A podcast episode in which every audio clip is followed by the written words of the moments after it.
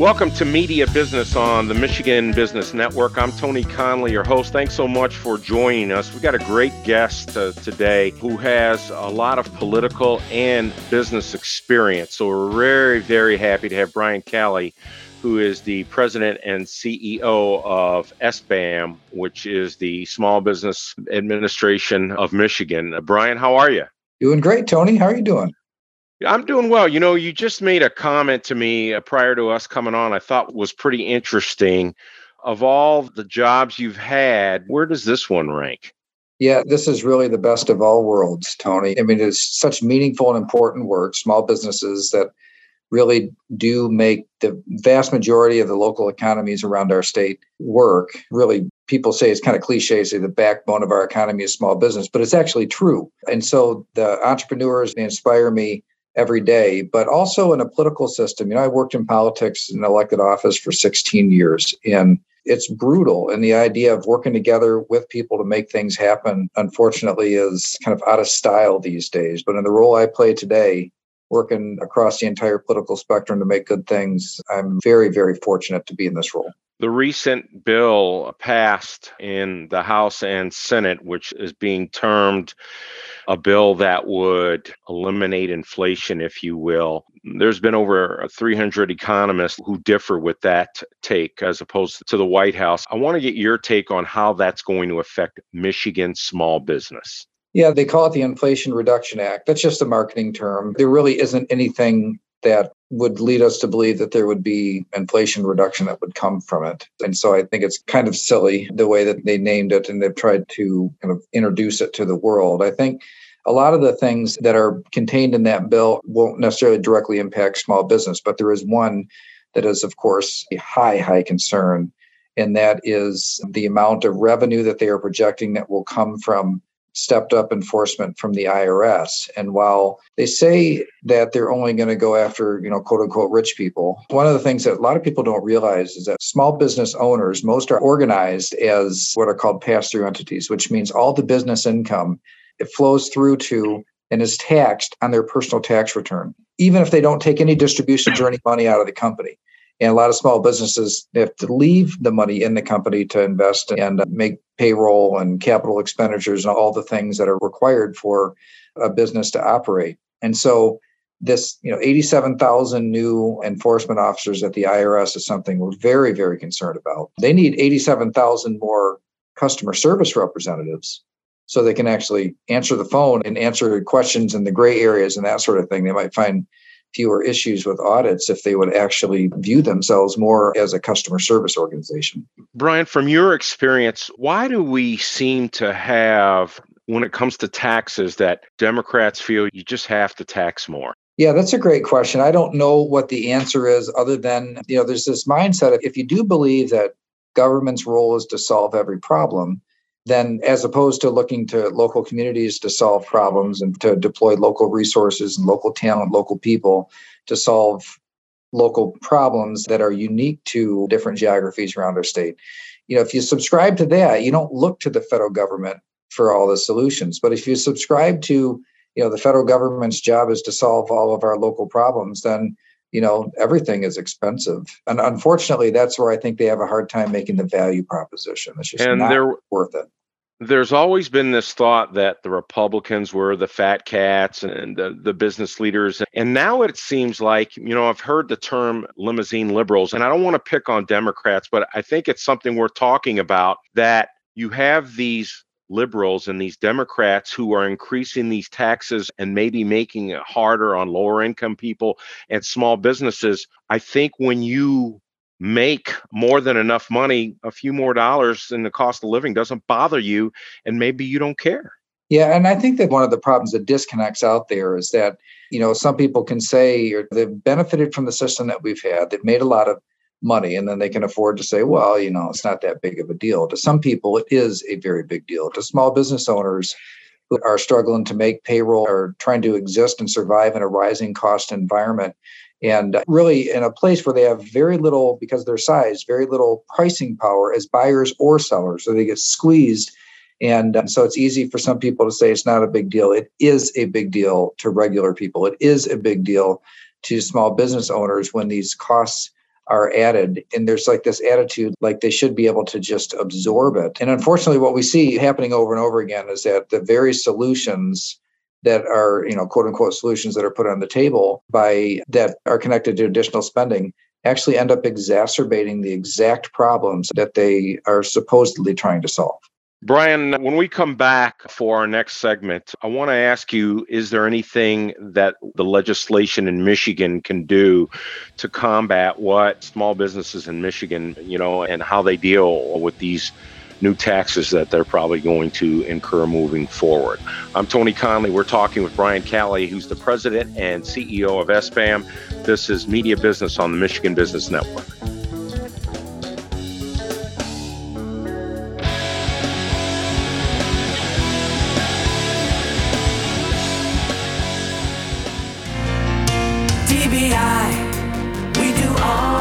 At dbiyes.com. Click and order your office supplies online today, delivered free tomorrow. DBI offers a complete selection of office products, break room, janitorial supplies, and greener products with convenient 24 7 online ordering. Save time and money by ordering online. Visit dbiyes.com to set up your account today.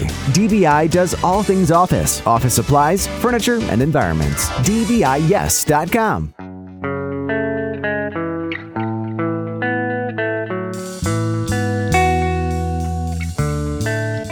Welcome back to Media Business on the Michigan Business Network. We're talking with Brian Calley, who's the president and CEO of SBAM. Brian, I want to ask you we know that there's going to be perhaps some hardship for small businesses in Michigan. What can the state government do, if anything? What can the state legislators here in the state of Michigan do to help Michigan small business? We really would like to see an intense focus on people, workforce, that we have historically low labor force participation rates, around 60%, has hovered a little bit less than 60% labor force participation at a time when our population unfortunately has started shrinking again.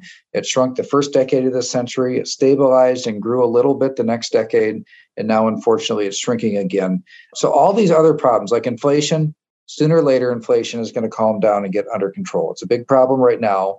The Federal Reserve is finally taking it seriously, and it's going to, you know, another six months or so will likely subside. But there is no reason to believe that our labor force or workforce shortage issues are going to get any better anytime soon. Our demographics are working against us, older than average population, labor force participation rate low.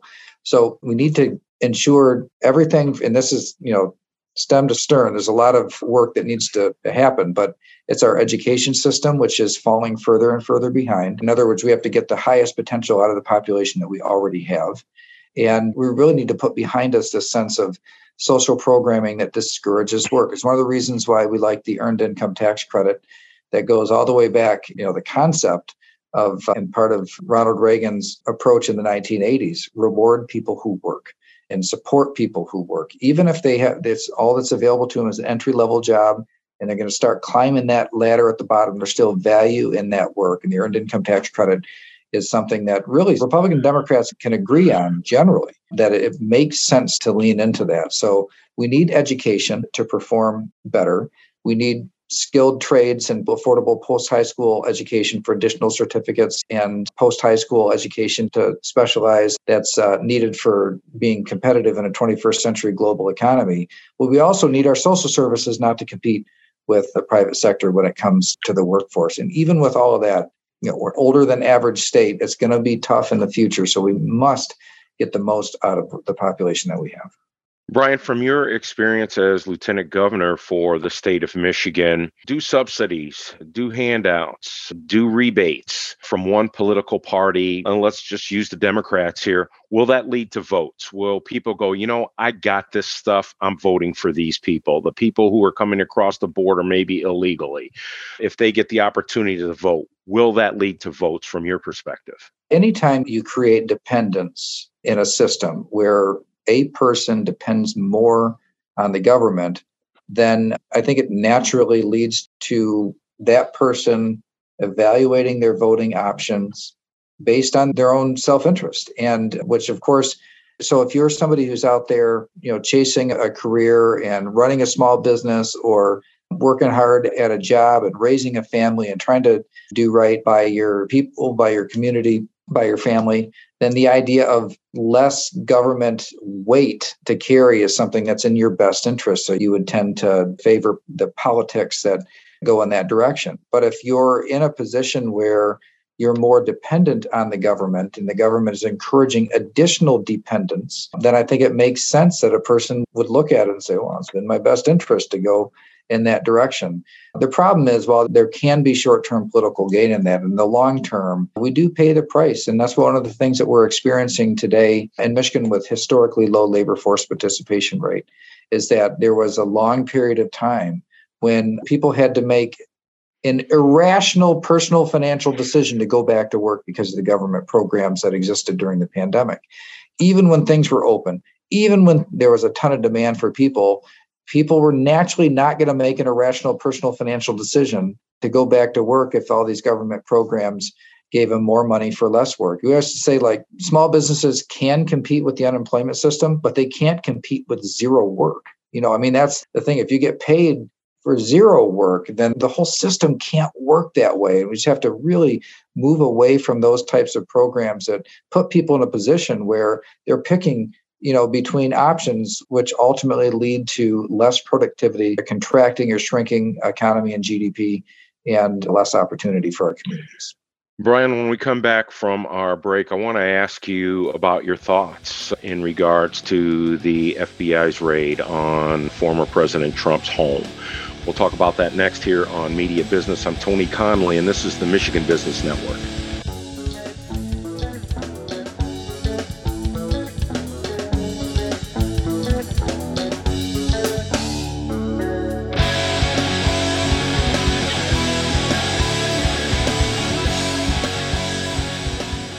Cinnaire has been advancing communities and providing opportunities for people in Michigan for more than 25 years. Through lending, investments, and the creation of homes and jobs, Cinnaire has made a combined $7 billion impact on the communities they serve. Learn more at www.cinnaire.com.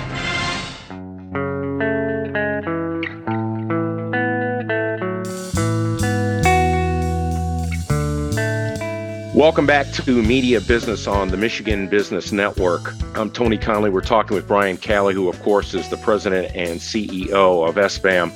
Brian, I want to ask you about your thoughts on when you heard, when you saw that former President Trump's home was being raided by the FBI. What did you think? Well, I always, of course, with my own kind of background and experience with people in politics using the criminal justice system as a political tool that is you know something that's very troubling. I don't know what reasons that they have and i hope that they had a darn good reason to do it.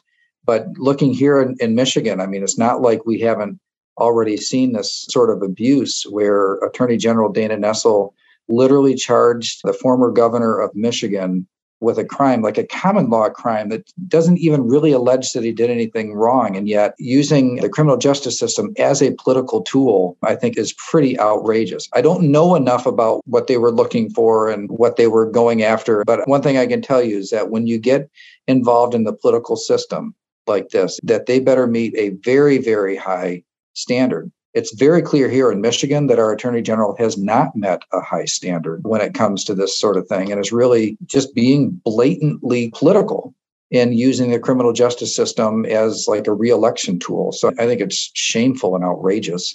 And so, you know, at the national level, I think time will tell whether or not they had a good enough reason to go that far. But unfortunately, we don't have to look as far away as Florida to see abuses of the criminal justice system. Do you think voters in Michigan care about what Dana Nessel has done in these regards? Do you think voters nationwide care about what is happening with the FBI, with the Justice Department in regards to former President Trump and folks who work for him? That's a great question. And I mean, there's so much noise in the system right now. And there's, you know, oftentimes something will come out and the, you know, media will run with it. And then a week later, it turns out was totally different than how it was originally portrayed. And so I think people are skeptical, more skeptical than ever. When you look at the Gallup poll, they do, you know, the trust in institutions, and you see just across the board, trust in every institution, including the media, has continued to fall. And I think it's concerning, but unfortunately, there's so much noise. They've gotten it wrong so many times that it's creating a scenario where I think people are looking around and don't know what to trust, don't know what to believe, and don't really have that foundation out there of like, here's where I can go for information. And instead, it, it turns into kind of an echo chamber. So I think the natural place that people go once the institutions destroy trust is to just seek out those who have similar views. And so at least it's familiar. And I don't think that's particularly good either. So what ends up happening is kind of you know this tribalism or this separation of people. So I don't know. I don't know if it will end up mattering a lot in, at the end of the day or not, but it is troubling to see the way that kind of the common sources of information in the institutions that you know as a society we used to trust that that trust is evaporated Brian, I want to ask you about something I know is near and dear to your heart, and I think it ties in with challenges a lot of folks are having. I know you're very big on supporting autism and programs for autistic folks because it affects your family. But I think in the same instance, we've got this huge issue with mental health, especially with kids, with how they've had to deal with COVID and school and all that. And I know they're kind of separate, but yet I think they're really, really important and we need to pay more attention. And as I see, we're hiring 67,000 new folks to work for the IRS.